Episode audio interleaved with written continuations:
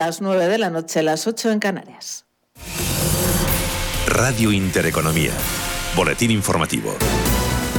Buenas noches. Eh, Criteria Caixa, el brazo inversor de la Fundación Bancaria La Caixa, se ha reforzado en el capital de Natur y al situar su participación en el 26,1%, mientras que Berkeley se ha aflorado un 1,08%, todo ello en plena OPA de IFM sobre el 22,7% del capital de la energética. La entidad británica revela que superó el umbral del 1% en Natur y el pasado 16 de septiembre comunica su posición a la CNMV con motivo de la OPA parcial en la que esté en cursa Natur y el plazo de aceptación de la OPA de IFM que se inició el pasado 9 de septiembre se extiende hasta el próximo 8 de octubre. Y el 8 de octubre es precisamente la fecha de la prórroga que Abengoa ha conseguido de las entidades acreedoras para el vencimiento de un contrato sindicado para una línea de liquidez y de una emisión de bonos. En los mercados financieros sin definición en Wall Street después eh, de que el optimismo en torno a Evergrande de días anteriores haya dado paso al pesimismo que obliga a activar la cuenta atrás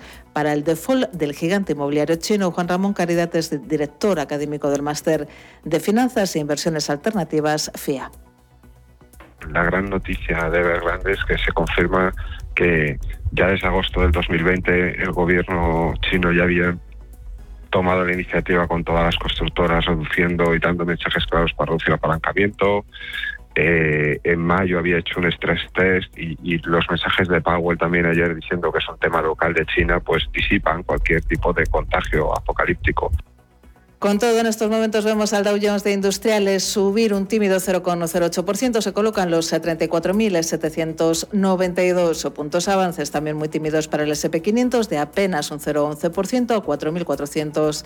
53 puntos, mientras que el Nasdaq cotiza con un descuento del 0,12%, se colocan los 15.033 puntos. Entre tanto, ya este lado del Atlántico cierre prácticamente en tablas del IBEX 35, que termina el día con una caída del 0,04% hasta los 8.873 puntos, con lo que salda la semana con una subida del 1,28%. El resto de plazas europeas han terminado con caídas más abultadas. Y atención al mercado de las eh, criptodivisas, donde el Bitcoin cae más de un 6% después de que el Banco de la República Popular de China haya emitido un comunicado en el que prohíbe de forma efectiva cualquier actividad relacionada con las eh, criptodivisas, incluyendo pagos, eh, trading y actividades publicitarias. Prohibición argumenta el Banco Central chino por los riesgos que entrañan las criptodivisas para la estabilidad nacional. Otras noticias. El volcán de La Palma ha sumado en las últimas horas son dos nuevas bocas eruptivas y no una como se informó inicialmente que vierte en lava fluida que avanza ladera baja. Según precisa el Instituto Geológico y Minero de España, los ríos de lava han recorrido cerca de un kilómetro ladera abajo antes de expandirse a una velocidad en torno a los 60-80 metros por hora. Aumento de la actividad explosiva que ha obligado a la evacuación de los barrios de Tajuya y Tacande en el paso. La columna de gases de la erupción ya alcanza una altura de 6 kilómetros sobre el nivel del mar y sus cenizas han obligado a Iberia, a Canaria Fly y a Vinter a suspender sus vuelos procedentes o con destino al aeropuerto de La Palma. Continúan escuchando Radio Intereconomía, se quedan ya con Gema González y Visión Global. La información volverá dentro de una hora.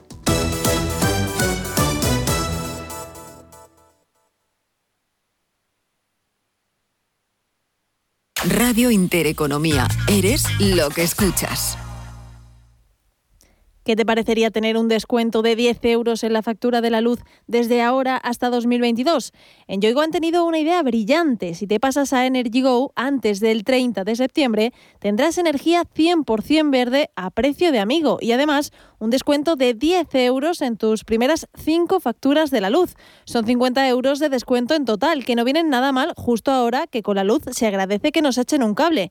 Deslumbrante, ¿eh?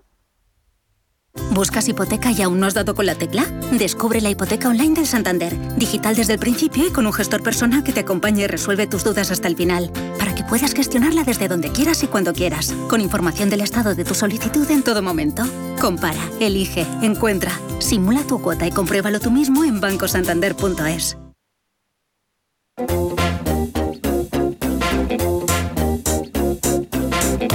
Esto es Visión Global con Gema González. Esto es Visión Global, esto es Radio Intereconomía. Pasan cinco minutos de las nueve de la noche, una hora menos en la comunidad canaria y es viernes 24 de septiembre. Ya saben que les acompañamos hasta las 10 de la noche para ofrecerles o intentarlo los mejores análisis de la actualidad. Despedimos una semana en la que el gigante chino Evergrande ha marcado la evolución de los mercados financieros y la va a seguir marcando, porque cada vez está más cerca del default. Mientras, nueva reunión que han celebrado gobierno y agentes sociales para prorrogar los ERTE hasta el 31 de enero de 2022, que termina sin acuerdo. Termina sin acuerdo, pero además con quejas por parte de sindicatos y de empresarios por la ausencia de los negociadores del Ministerio de Seguridad Social. Y es que del departamento que dirige José Luis Escribá dependen, entre otras cosas, las exoneraciones en las cotizaciones a la seguridad social de las empresas en ERTE. Antonio Caramendi, presidente de la COE. Esto no se inventa en una hora ni en cinco días cuando estamos de acuerdo que hay que hacerlo. Esto nos tendremos que sentar y hacerlo. Si lo que se pretende es que esos ERTES mañana se implementen, no sabemos cómo, eh, con el efecto de la formación, con la que estamos de acuerdo, pero que creo que tenemos que hablar, pues será complicado. Y creo que los sindicatos en este caso opinan lo mismo que nosotros.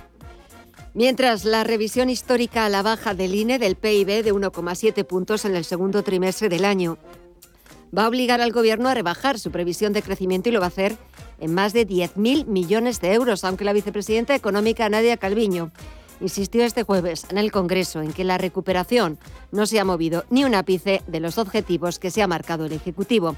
Entre tanto, echamos un vistazo a Wall Street donde estamos viendo cómo los inversores quieren despedir una semana muy volátil porque tenemos al Dow Jones Industriales intentando recuperar parte del terreno perdido.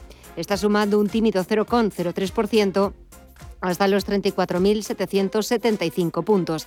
También el SP500 se ha dado la vuelta a los números verdes, está recuperando un 0,05% hasta los 4.450 puntos. Pero el sector tecnológico sigue en números rojos, aunque las caídas son cada vez más eh, tímidas. Tenemos al Nasdaq Composite bajando un 0,19% hasta los 15.023 puntos. Falta menos de una hora para que cierre la Bolsa de Nueva York, también para que cierren el resto de bolsas latinoamericanas y vamos a ver cómo están afrontando, cómo están encarando esta última recta de la semana. Cuéntanos, Mirella. Siguen en números rojos, vemos al Merval de Argentina caer un 0,65% hasta los 74.256 puntos, un 0,5% es lo que se deja el Bovespa en Brasil hasta los 113.399 puntos. El IPSA chileno, los 4.377 puntos, recorta un 0,8% y el IPC mexicano en los 51.274 baja un 0,37%. Números rojos que continúan también en divisas, Estefanía Muniz. Eso es, los números rojos también los vemos en las divisas. El euro mantiene movimientos bastantes moderados, cede un 0,1% hasta los 1,17 dólares y la libra, después de la reunión de ayer del Banco de Inglaterra, pierde los 1,37 dólares. El petróleo, sin embargo, terreno positivo, sigue manteniendo la buena racha de la semana por la caída en los inventarios de crudo debido a las secuelas en Estados Unidos de los últimos huracanes y ese aumento de la demanda. Con todo, encontramos al, al barril de Brent subiendo un 0,8% hasta los 77,92 dólares y el West Texas de referencia en Estados Unidos subiendo también hasta los 73,89 dólares. Sin embargo, en el terreno del petróleo, del oro, eh, números rojos, los movimientos de los bancos centrales para revertir sus políticas de estímulos monetarios han desinflado la cotización de este metal precioso. Después de perder los 1.800 dólares, se sitúa en los 1.747 dólares la onza. En el mercado de criptomonedas también vemos caídas generalizadas debido a esa publicación del Banco de la República Popular de China que ha emitido un comunicado considerando ilegal todas las actividades de negocio relacionadas con las criptomonedas. Con todos vemos a la principal moneda virtual, al Bitcoin, caer un 5,5% hasta los 42.281 dólares. En los 2.903 dólares está el Ethereum con un recorte del 7,7%. Un 8 se deja Binance Coin y el Ripple en los 0,92 dólares cae un 6,7%. El análisis del día con visión global.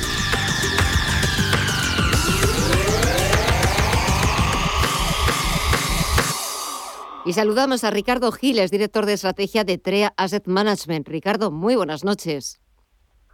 Hola, buenas noches. Bueno, despedimos una semanita de lo más intensa, de lo más variada. No nos ha faltado absolutamente de nada.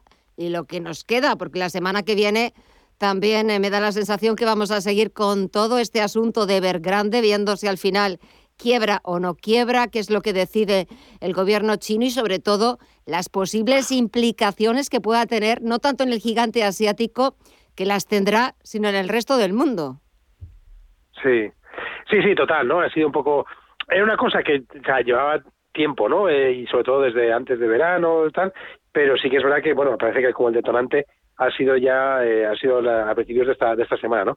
De todas formas, tiene toda la pinta de, eso, de que es una solución va a ser eh, muy china, en el sentido de que esto hasta que se arregle va a tardar mucho tiempo y, también han dado señales claras de que eh, las casas se van a seguir construyendo y la gente va a seguir funcionando, ¿no? Otra cosa son los bonistas extranjeros, que eso sí que eso lo tiene, lo tiene más complicado, ¿no? Y es por ahí, ¿no? Lo que comentáis del, del, contagio. Pero hay que tener en cuenta que es pequeño, ¿eh? Para lo que es el volumen total de deuda en emergentes en high yield y bueno, para la deuda corporativa pues muchísimo menos, ¿no? O sea, esto no no tiene por qué haber no tiene por qué haber contagio por el lado de ese no de ventas forzadas que al final es lo que provocan estas cosas no otra cosa es del lado macro que eso sí que ya lo comentamos pero del lado macro sí que tiene más consecuencias en el sentido de que esto pues para el crecimiento chino lo va lo para un poco no lo están parando ellos vaya.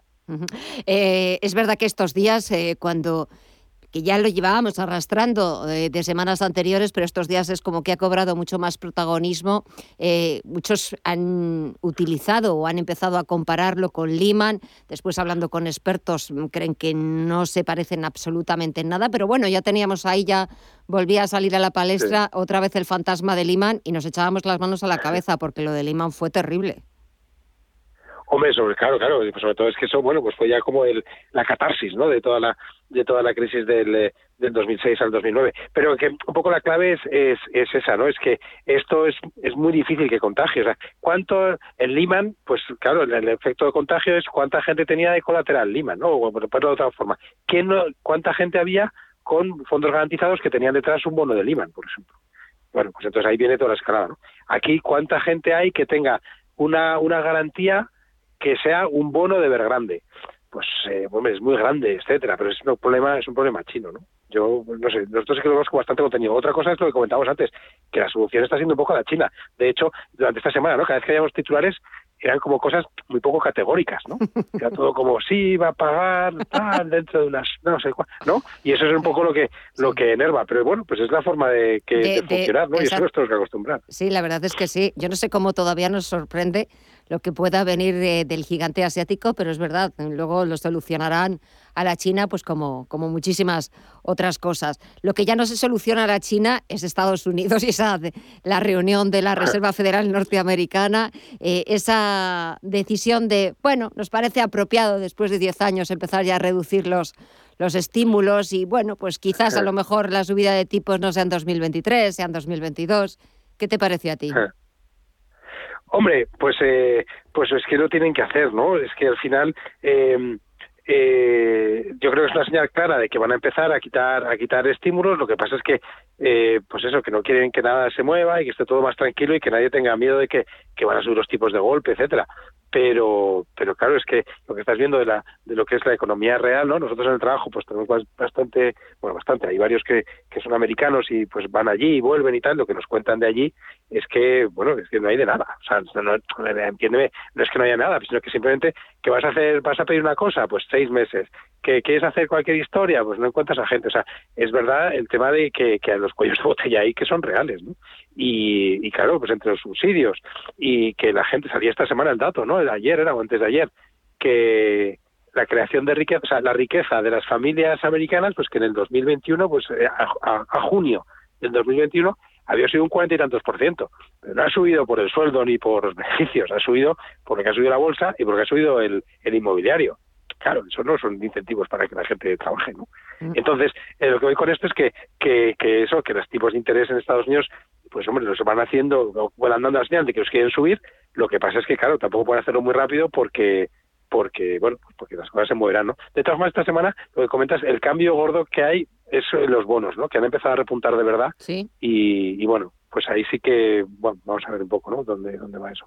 Sí, la verdad es que casi la atención, más que la renta variable, estaba en la renta, en los mercados de renta fija, porque hemos visto, ahora mismo estoy Sí. echando un vistazo a las pantallas y tenemos al bono estadounidense a 10 años en el 1,46%. O sea, esto sí que ha pegado un buen un buen acelerón. Claro, claro. Entonces, o sea, ahí sí que es la señal un poco de que la gente se está. Entonces, en la renta variable al final, pues prácticamente planos, ¿no? El susto, tal cual, pero bueno, que lo hemos recuperado y más o menos. Es cierto que los que han subido pues son diferentes, o sea, había algunos sectores que se han quedado más atrás, ¿no? Tecnología, etcétera, y lo que los bancos, por ejemplo, pues han tenido una semana espectacular, pero los bonos es donde está la historia, ¿no? Entonces ahí es donde las cosas han cambiado. Ha cambiado esta semana y, y bueno, vamos a ir viendo a ver un poco por dónde va, porque lo que tiene pinta es que cuando arreglen todo el follón que tienen ahí, con el techo de la deuda, los presupuestos, etcétera, pues esto va a coger más, más fuerza. ¿no? Hay que tener en cuenta una cosa, y es que ahora, eh, esta semana ya, me parece que era, esta semana, sí, esta semana que va, que va a empezar ahora, ya no se aumenta la deuda en Estados Unidos. O sea, la deuda está ya limitada, con lo cual los vencimientos, las deudas que se emite es ya de gente que le vence la deuda. Es como que no es que no hay papel nuevo.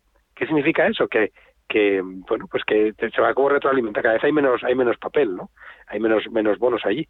Entonces eh, en cuanto eso se abra pues vamos a ver exactamente verdaderamente el, efecto no pero con las tires subiendo está claro que están todavía muy bajas no y los tipos reales son muy muy negativos no pero pero bueno pues ahí es un poco que hace mucho tiempo que no tenemos los bonos subiendo en un momento del ciclo en el que las cosas están un poco flojeando no y en las bolsas europeas sí que flojean eh bueno, es que parece que, que no tiran, que no tiran nunca, ¿no? Es como cuando no es una cosa es otra, es al final decir, la venga.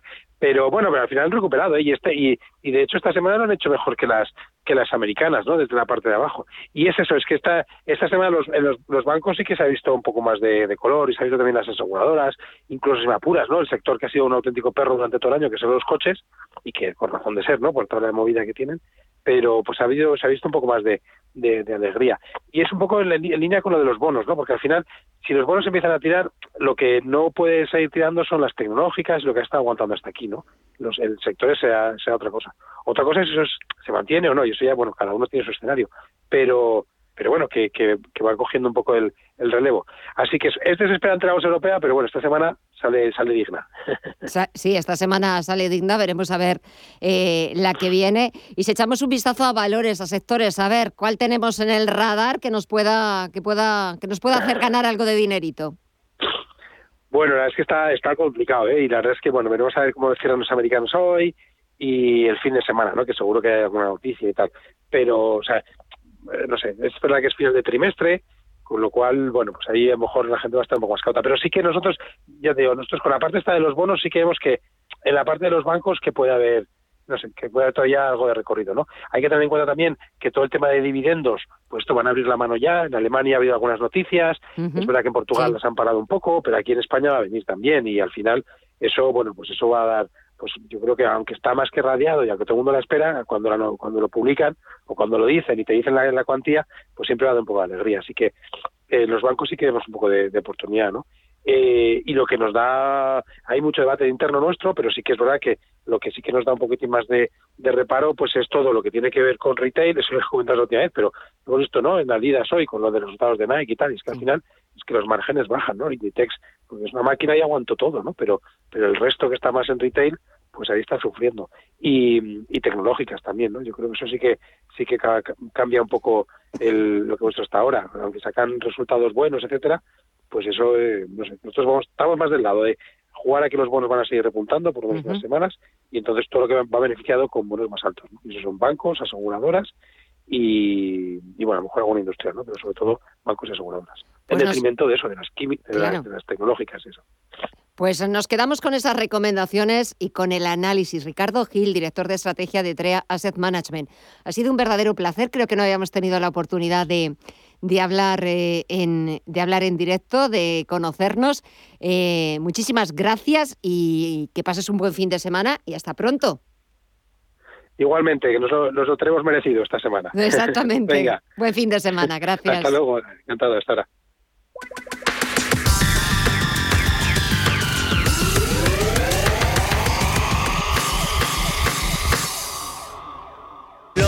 necesitas más veces bañarte en el mar con los peces, descubrir rincones diferentes, más que nunca sabes. Este año necesitas algo más que unas vacaciones. Necesitas Costa Blanca. Descubre todas nuestras playas y calas en necesitocostablanca.com. ¿Una tele nueva? ¿Una bici? ¿Y el sofá, que está muy gastado? Llega la financiación total para clientes con tarjeta de compra El Corte Inglés. Hasta 12 meses en electrónica, electrodomésticos, hogar, deportes. Con servicio manos libres para recoger y financiar todo de una vez. Financiación total en tienda web y app del Corte Inglés. Hasta el miércoles 29 de septiembre. Financiación ofrecida por Financiera El Corte Inglés y sujeta a su aprobación. Consulta condiciones y exclusiones en elcorteinglés.es. Visión global. Los mercados.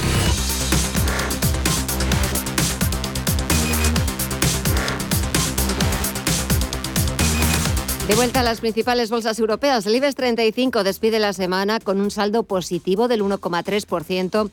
Ha cerrado hoy en los 8.873 puntos y lo ha hecho gracias al impulso de los valores turísticos y también de los bancos. Hemos visto como BBVA ha sumado un 2%, Santander un 0,9%, Sabadell un 0,4%, arriba o CaixaBank también un repunte del 0,4%.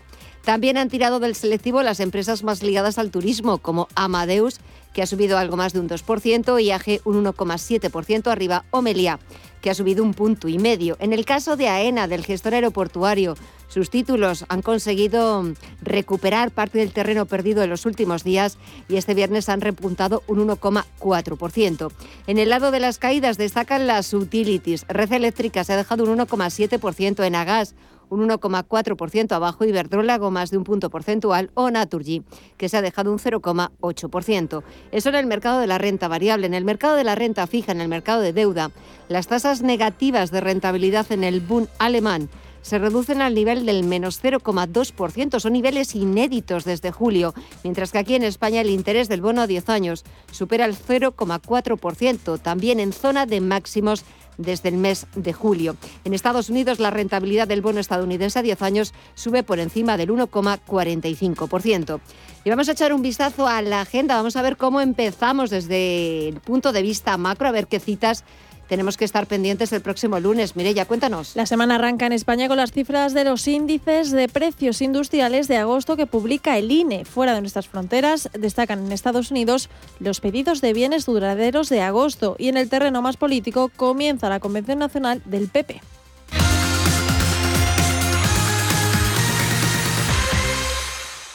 Su empresa necesita asesoramiento y gestión en la compra de energía.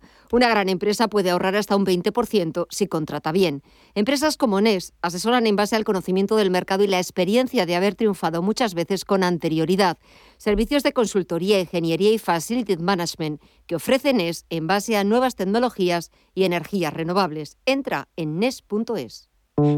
Todo el mundo sabe que desde una oficina de correos puedes mandar un paquete pero quizá no todo el mundo sepa que también puedes sacar o ingresar dinero en efectivo, pagar tus recibos e incluso comprar entradas para espectáculos. En Correos queremos hacerte la vida más fácil. Por eso seguimos ampliando nuevos servicios de nuestras oficinas. Correos. Llevamos lo que llevas dentro.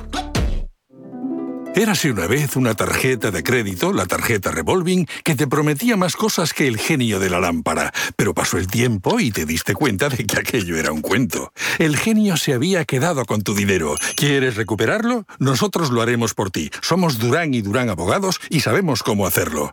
Entra en duranydurangabogados.com y que no te vengan con cuentos. Entre tú y yo está el buen humor, la motivación y los mejores invitados. Y aún así, queda espacio para la salud. Paula Pérez Salazar y su ejército pacífico de colaboradores están listos para alegrarte el fin de semana. Recuerda que tu cita con ellos es ahora el sábado a las 8 de la mañana. Entre tú y yo, con Paula Pérez Salazar.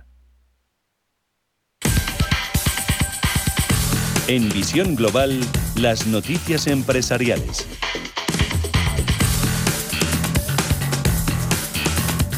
Duro Felguera, que sube casi un 15%, se dispara en bolsa al aplazarse el pago a Hacienda de 123 millones de euros. Que le reclamaba después de la inspección del impuesto de sociedades que le realizó en 2017 sobre los ejercicios 2010 a 2012. La justicia ha determinado que no debe realizar ingreso alguno por este motivo ni por las sanciones correspondientes. La empresa ha tenido una situación financiera complicada en los últimos meses, por lo que solicitó un rescate a la de 120 millones de euros con cargo al Fondo de Apoyo a la Solvencia de Empresas Estratégicas. Vueling podría plantear a los sindicatos un plan para mantener ajustes temporales de empleo en los próximos meses. Sería bajo la figura del ERTE y afectaría a sus 4.000 efectivos. La razón, un temido nuevo bache en la demanda durante la temporada de invierno. De momento no hay fecha para la reunión con los sindicatos, pero la intención es que se produzca la semana que viene. Se trata de tener preparado un plan B que sería activado en caso de que el Gobierno no amplíe la figura de los ERTE por fuerza mayor.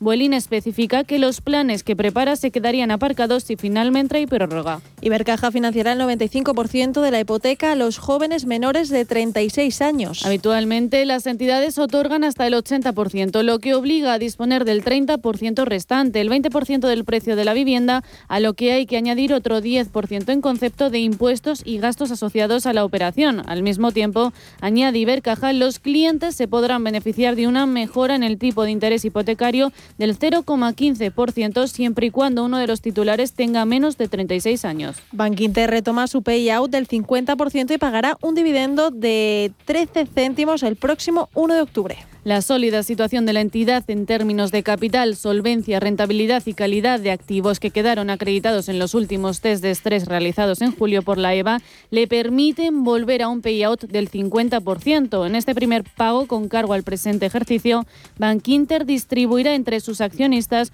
un importe íntegramente en efectivo de 119,78 millones, un 168% más que en 2020. Y la falta de semiconductores en la industria ha alcanzado a la fábrica de Michelin en Vitoria. Tendrá que parar siete días, seis el próximo mes y otro en noviembre. La medida afectará a 910 trabajadores sobre una plantilla de 3.400 profesionales y la marca francesa dejará de producir 120.000 neumáticos. El grupo cuenta con un modelo de trabajo flexible que permite dejar sin actividad determinadas áreas. Eso evitará que aplique un ERTE a los citados 910 empleados.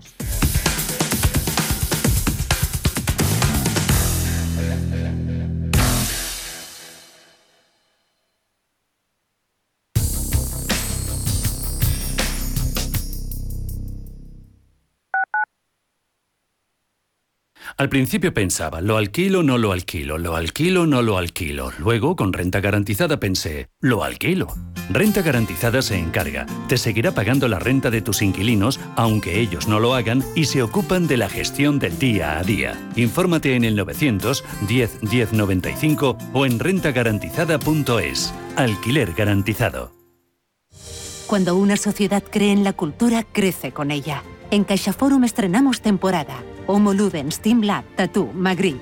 Hasta 40 exposiciones de las que podrás disfrutar por todo el territorio y en nuestros nueve centros. Eso es creer en la cultura. Eso es crecer en la cultura. Descúbrelo en caixaforum.org. Desde 2002, el restaurante Asador y Yumbe ofrece lo mejor de la cocina vasca en Madrid. La selección cuidada de los productos desde su origen y el trato cercano son señas de identidad de nuestro restaurante. En Iyumbe apostamos por una cocina en la que priman los sabores, basada en el producto de temporada y que mima al máximo la calidad de sus platos. Estamos en Madrid, en Paseo de la Castellana 172, en el 91 867 5902 y en La Moraleja, en Avenida de Bruselas 9, en el 91 490 1096. Restaurante Asador y Yumbe. La información tiene muchos puntos de vista, pero el tuyo lo tenemos los viernes por la noche en Informe Chorbinson, con Javier Chorbinson, en Radio Intereconomía. Radio Intereconomía. Una excelente plataforma para anunciar tu empresa, con una audiencia exclusiva, con poder adquisitivo medio alto y que sabe lo que quiere. Teléfono 919992121 y en comercial Radio Intereconomía, la radio de las empresas.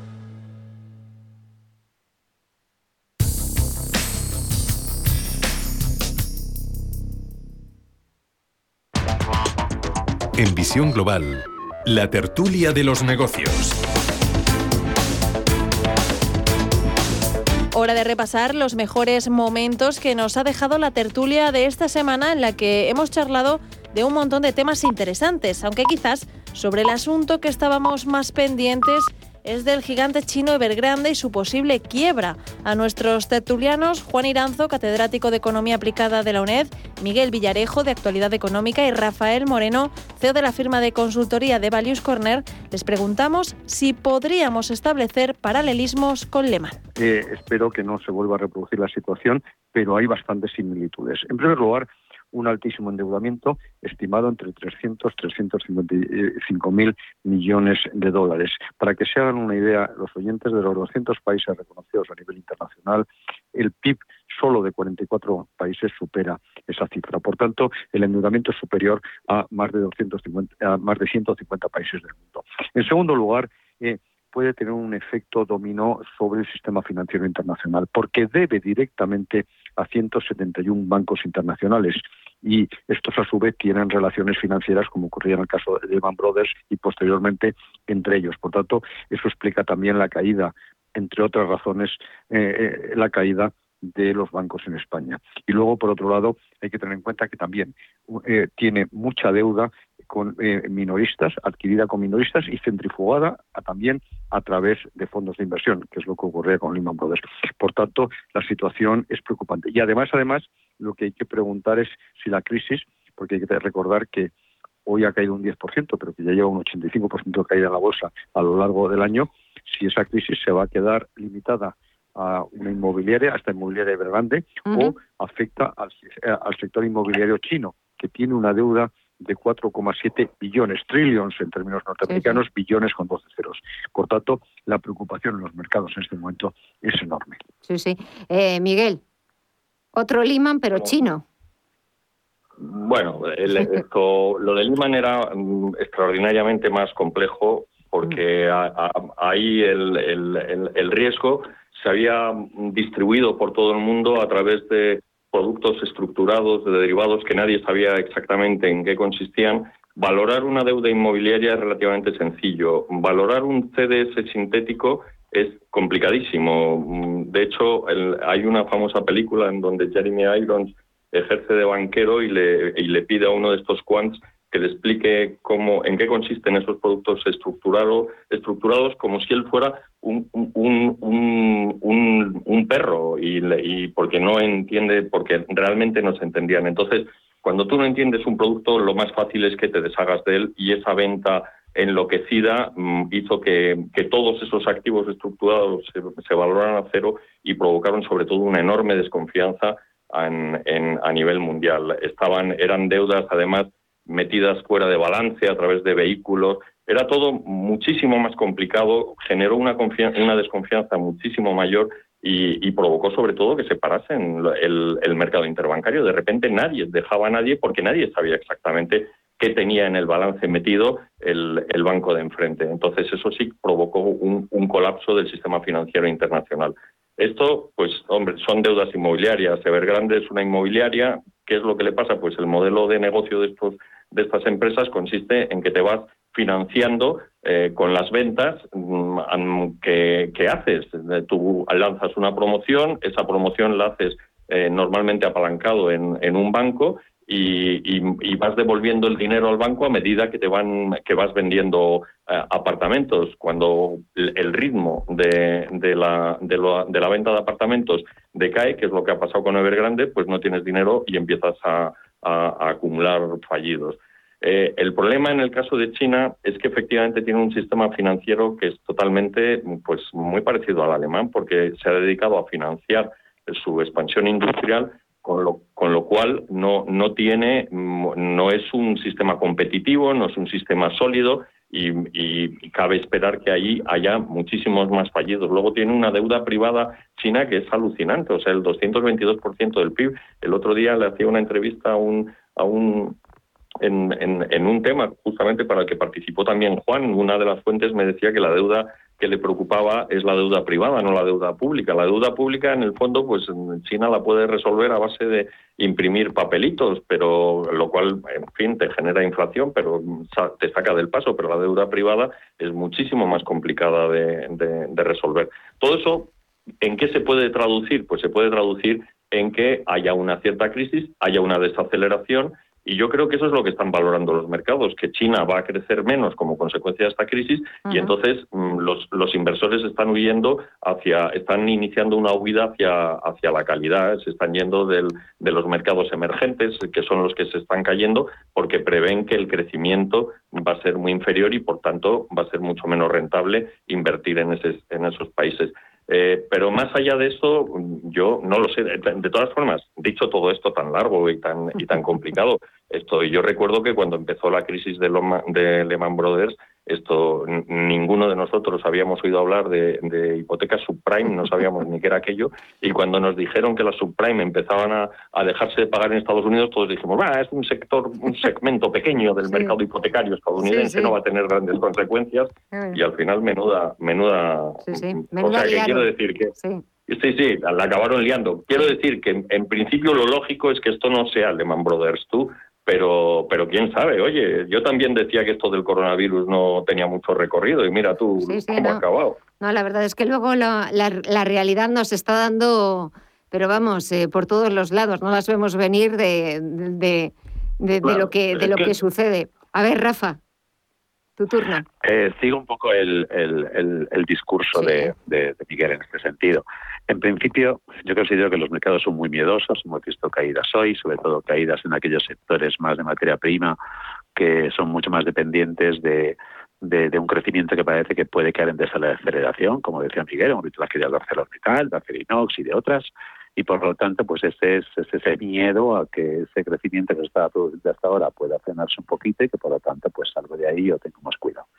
Eh, dicho eso, eh, en cuanto a los mercados como tales, eh, el bono inmobiliario de China ha sido absolutamente brutal, el endeudamiento ha sido brutal para hacer, eh, eh, para continuar o para dar respuesta a, ese, a esa necesidad y a ese crecimiento que ha tenido China durante los últimos años. Pero con todos los disclaimers que ha puesto Miguel al final y con todo el no tener idea de qué puede ocurrir en el futuro, como hemos pasado, como ha pasado en los últimos años, francamente lo que yo considero es que los prestamistas asumirán la quita de todo esto, van a, ser, van a ser los que tienen que perder dinero, así como aquellos que hayan invertido en ciertas promociones inmobiliarias y no pueden acceder a un, a un piso o similar porque no se puede llegar a construir, como pasó aquí desde las cooperativas en los años 60 y 70 en España.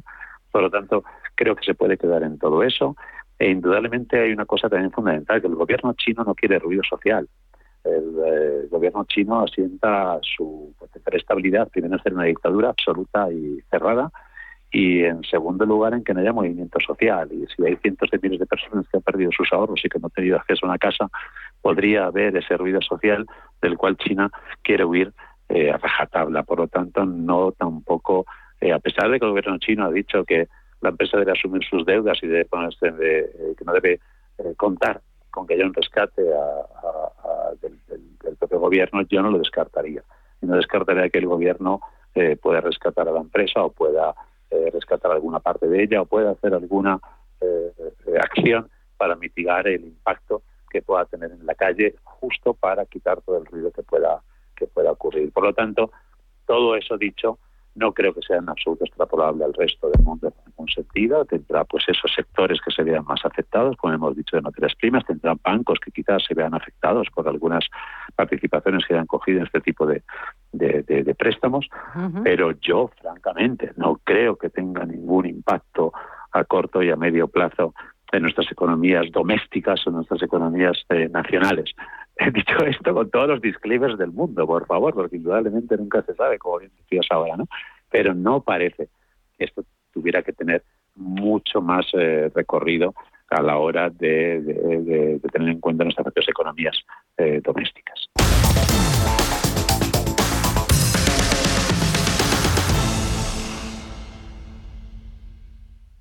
Un asunto que sigue coleando y por el que volvimos a preguntar a Javier Santa Cruz de China Capital y Guillermo Santos, socio director de iCapital. permitidme el casticismo a la hora de compararlo con Lehman Brothers, que esto se parece lo que un huevo una castaña, ¿no? O sea, no, tiene, no, tiene nada, no tiene nada que ver. Eh, teniendo en cuenta no solo ya la situación de los países, eh, de cada uno de los países donde se produjeron estos eventos. El evento Lehman Brothers era, lógicamente, sobre una montaña de, de, deuda que ya en aquella época era gigantesca, además con unos problemas financieros en ciernes eh, que hicieron imposible que esto se pudiera, pudiera reflotarse. El caso Evergrande es un caso muy distinto. Primero porque, eh, como pasa siempre en China con la deuda y el ahorro, en realidad es un circuito prácticamente cerrado. Es decir, aparte de que uno de los principales acreedores de, esta, de, este, de este, gigante inmobiliario eh, son bancos que son sociedades públicas, sociedades eh, son eh, sociedades estatales y por tanto tienen el respaldo del Estado chino detrás. Eh, otro de los, de los asuntos fundamentales en este, con esta problemática es que incluso en el peor de los escenarios, los activos que tiene en balance esta compañía tienen pues, un valor suficientemente alto como para que, pudieran coger y pudieran sobrevivir, es decir, para que pudiera tener supervivencia a medio plazo. Una vez arreglado, evidentemente, un problema de, de, plazos ¿no? en, los, en los pagos, en la atención de los pagos de la deuda corriente, que es donde efectivamente se ha producido pues, eh, una, una tensión enorme, al anuncio de que se iban a atender con, cierta normalidad estos, estos pagos, pero desde luego eh, yo llevo escuchando desde prácticamente, pues eso, eh, aquellos años, ¿no? el 9, 10, 11, esta historia de el momento Lehman Brothers en China, la burbuja va a explotar, en fin, cosas de este tipo, eh, pero ni la burbuja explota, ni hay Lehman Brothers, ni hay nada. Lo que hay es eh, un problema casi eh, de depuración en muchos casos de ciertos sectores que están apalancados y que hay problemas de apalancamiento, pues como algunos de ellos pues son se les deja en algunos casos les deja caer, en otros se refinancia la deuda, se reestructura o simplemente se, se logra un apoyo financiero que haga posible el que sobrevivan y entonces de esa forma pues llevamos viviendo los últimos eh, prácticamente 25 años. hay que recordar, y con esto acabo, que en China en el año 98, la crisis de finales de, de los 90, eh, llegó a una tasa de morosidad de, de crediticia del 25% y aquella tasa se resolvió prácticamente en dos años. Es decir, que esta cosa de que eh, el padre le debe al abuelo, el abuelo al nieto y el hijo al padre, eh, permitidme la, la, simpleza, hace que las, las reestructuraciones de deuda y sobre todo el circuito entre deuda y ahorro y el superávit de ahorro que tiene China haga que todas estas tensiones financieras pues haya que ponerlas mucho en contexto. A ver, Guillermo, venga. No, comparto la, visión, eh, añadiendo que no solo es un tema bastante doméstico, aunque ya sabemos que la globalización y demás, y el efecto dominó, y todo, pero bueno, por supuesto, eh, eh, ya técnicamente no, no, no es un evento distinto a todo lo que sucedió cuando cuando Lehman Brothers quebró. Pero además hay una, hay una cosa que es que China es un país comunista, como sabemos, y prefieren la deuda a las acciones. Y esto es tal cual. Entonces, en China están más cómodos endeudando a las compañías que haciendo una ampliación de capital que pueda ser suscrita bien por el propio Estado o bien por, por particulares, ¿no? sean institucionales o, o minoristas. Entonces, dicho eso, eh, no está claro, eh, el gobierno chino, vamos a decir, se abstiene de pronunciarse sobre hasta qué punto va a ayudar esta compañía, Evergrande, en, en, atender sus, los pagos de su deuda, de sus bonos y de la deuda con bancos, porque además hay un componente que lleva, como sabemos, varios meses, lleva más tiempo, pero varios meses de una manera más visual, eh, el gobierno chino diciendo, dando un mensaje de que eh, las empresas privadas tienen que espabilar y que eh, la normativa no, no, vale todo y que deberían como mínimo atenerse a una serie de criterios, ¿no? a esos criterios que por no eh, al hacerlo largo, Evergrande se los ha saltado todos, los tres, cuatro principales. Entonces, eh, ese componente de dar una lección al mercado, pues por supuesto que lo hay. Eh, el componente de que esto puede ser una gran tormenta y devenir en un, ya digo, un efecto dominó hacia otras empresas, especialmente financieras chinas, pues algo afectará, sí, pero que Occidente se vea, eh, vamos a decir, impactado especialmente en lo que son cotizaciones, bueno, hoy el mercado, bueno, eh, se está saliendo, especialmente en Estados Unidos. Entonces, ya vemos que no. El tema es que eh, algunos eh, segmentos del mercado, especialmente a renta fija, de bonos de alto rendimiento, high yield, pues sí, se, se ven impactados, es evidente, y hay contagio. Más allá de eso, bueno, aparte del contagio al, a los mercados de acciones chinos, pero que atención, lleva meses eh, produciéndose. Entonces, más allá de eso, yo no creo tampoco que, vaya a producirse un, un, gran tsunami, ¿no? cuya causa sea eh, la situación en China. ¿no? Lo que sí es cierto, y no podemos olvidar, que China es el motor de la economía mundial, lo va a seguir siendo y esto pues no viene bien. Pero bueno, eh, habrá que gestionarlo y habrá que enfocar un poquito la, lo que es las posiciones ¿no? hacia cosas que se vean eh, no solo poco afectadas ahora, que ya puede ser tarde, sino más adelante, cosas que estén más ligadas a otro tipo de, de, vamos a decir, líneas de crecimiento no tan ligadas al apalancamiento como es el caso de Evergrande, que el gran problema no ha sido otro que la deuda, porque efectivamente los activos que tiene en parte pueden responder de, eh, de buena parte de, de, la deuda que ahora mismo pues tiene es exigible y es un problema más de solvencia que de liquidez. ¿Una tele nueva? ¿Una bici? ¿Y el sofá, que está muy gastado? Llega la financiación total para clientes con tarjeta de compra El Corte Inglés. Hasta 12 meses en electrónica, electrodomésticos, hogar, deportes. Con servicio manos libres para recoger y financiar todo de una vez. Financiación total en tienda web y app del Corte Inglés. Hasta el miércoles 29 de septiembre. Financiación ofrecida por Financiera El Corte Inglés y sujeta a su aprobación. Consulta condiciones y exclusiones en elcorteinglés.es. Si estás pensando en comprar una casa, entra en cuchabank.es y accede a nuestra oferta hipotecaria. Cuchabank Histórica, inolvidable, emocionante. Ópera Los Comuneros. Más de 90 artistas en el escenario, con siete grandes figuras de la lírica internacional, cuerpo de baile, la Orquesta Sinfónica de Castilla y León, dos coros líricos y una espectacular puesta en escena. Una ópera que hace historia. Una actividad de El Tiempo de la Libertad, Comuneros Quinto Centenario. Consulta fechas en tu ciudad en 1521.es.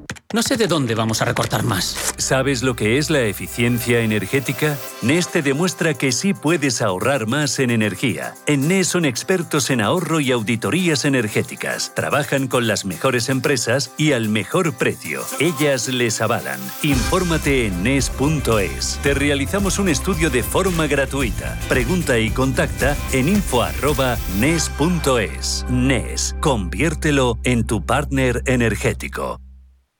Cambia de colchón y redescubre el placer del descanso. Ahora en el corte inglés tienes un 40% de descuento en una selección de Aspol, Flex, Picolini Relax y puedes pagarlo hasta en 12 meses. Solo hasta el 7 de octubre en Hipercor y el corte inglés. Financiación ofrecida por financiera el corte inglés y sujeta a su aprobación. Consulta condiciones en elcorteinglés.es. En Radio Intereconomía, de 9 a 10 de la mañana, audiencia pública, con el prestigioso abogado Luis Romero.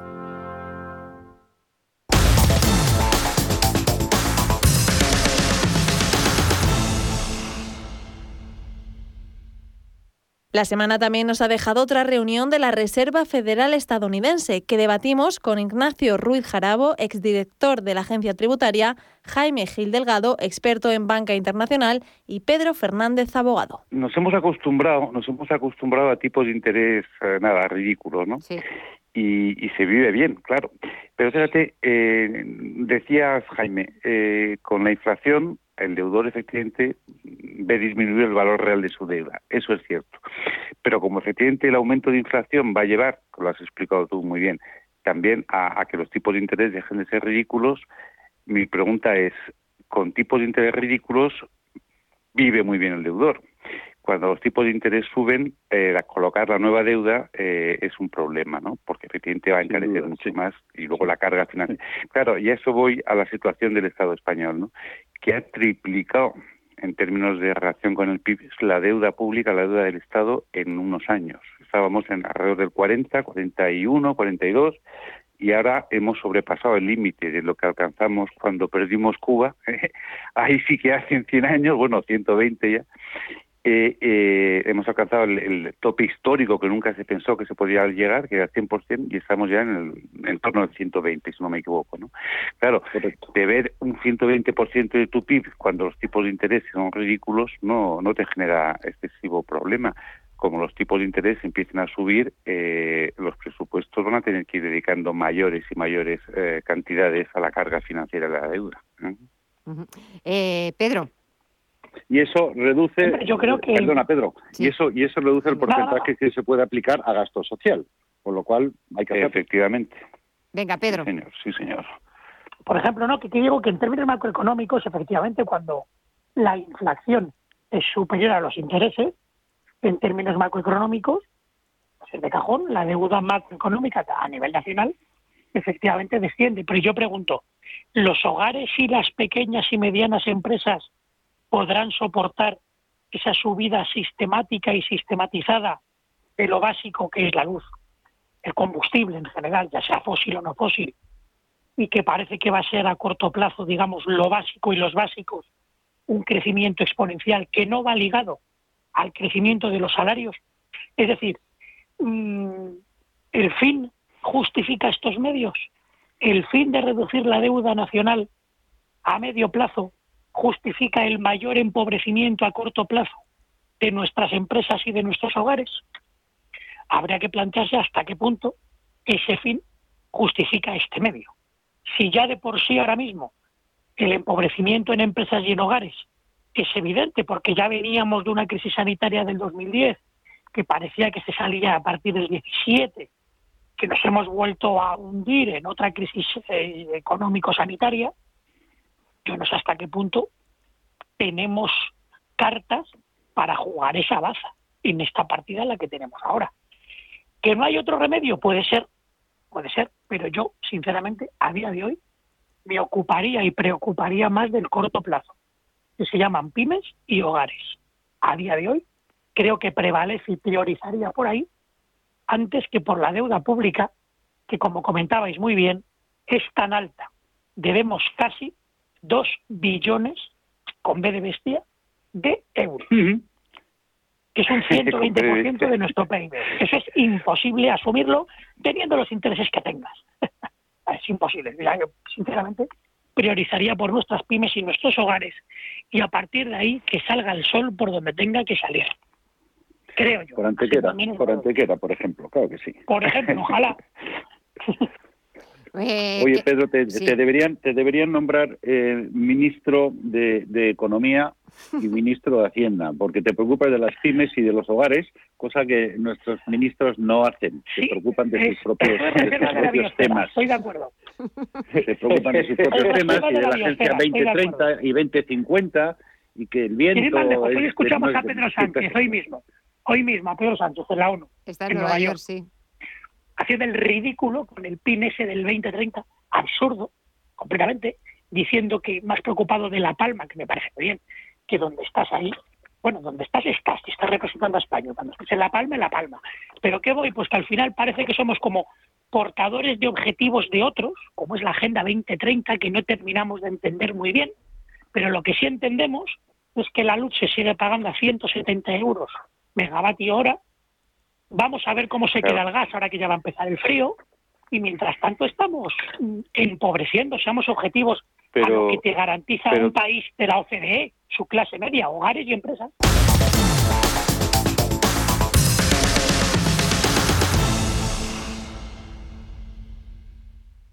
Y para terminar, analizamos el primer discurso como presidente de Estados Unidos de Joe Biden ante la Asamblea de Naciones Unidas con Miguel Córdoba, profesor de Economía y Finanzas, y José Aguilar, socio director de Minvalue. Eh, el problema es que son dos eh, monstruos a nivel mundial y están más o menos al mismo nivel. ¿eh? Puede que en unas cosas esté mejor Estados Unidos, pero en, otras cosas está China. Entonces, el, problema que se genera, evidentemente nadie quiere una guerra fría, ¿no? Eh, todas las cosas porque a lo mejor Estados Unidos en este caso la perdería.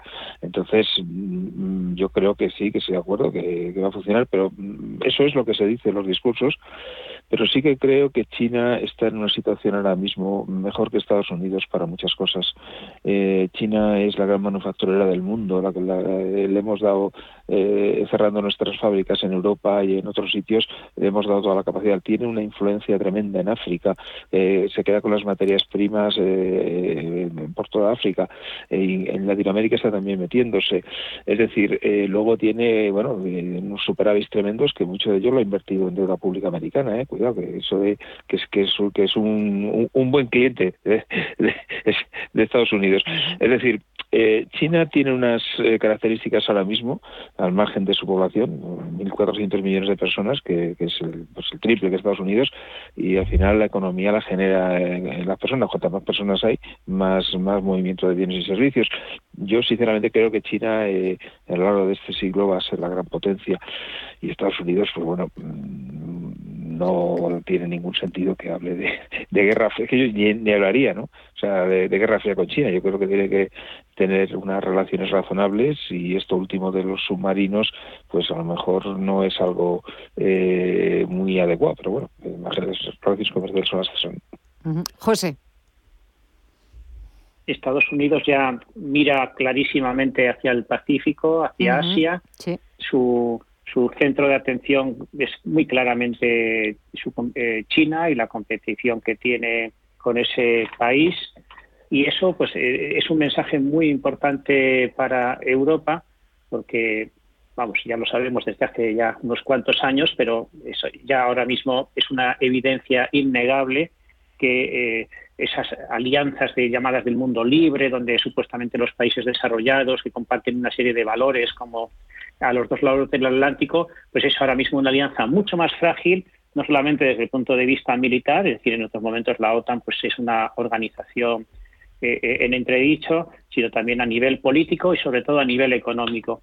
Y, yo creo que al final es bueno también que Europa tome conciencia de que ya no está bajo el paraguas eh, de los Estados Unidos.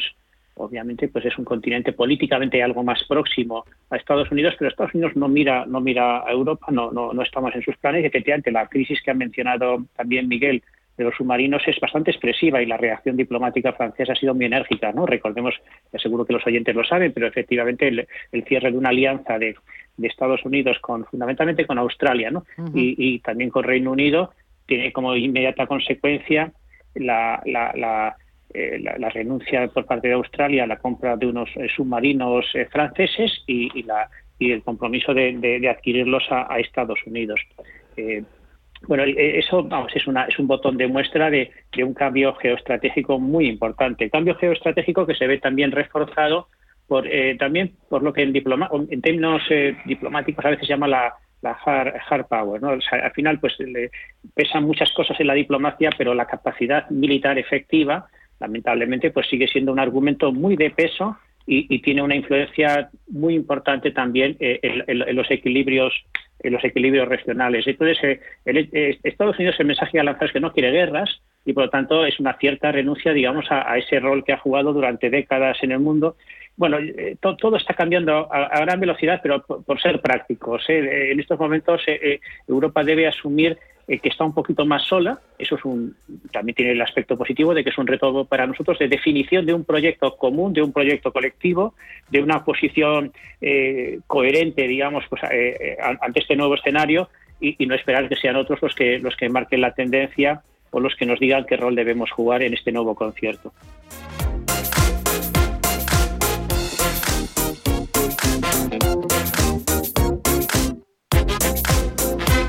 Y así nos despedimos, eh, recordando los mejores momentos eh, de nuestra tertulia con nuestros mejores expertos. Así ponemos punto final a esta edición de Visión Global de este viernes 24 de septiembre. Por cierto, felicidades a las Mercedes.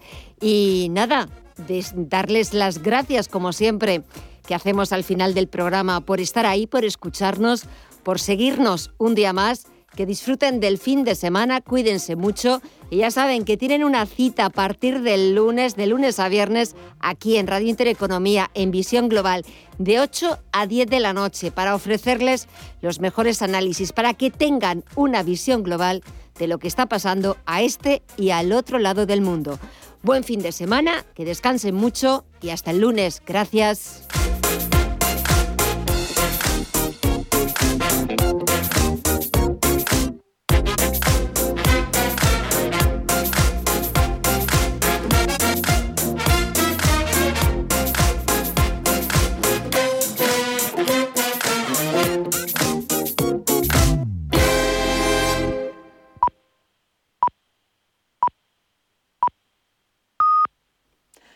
Son las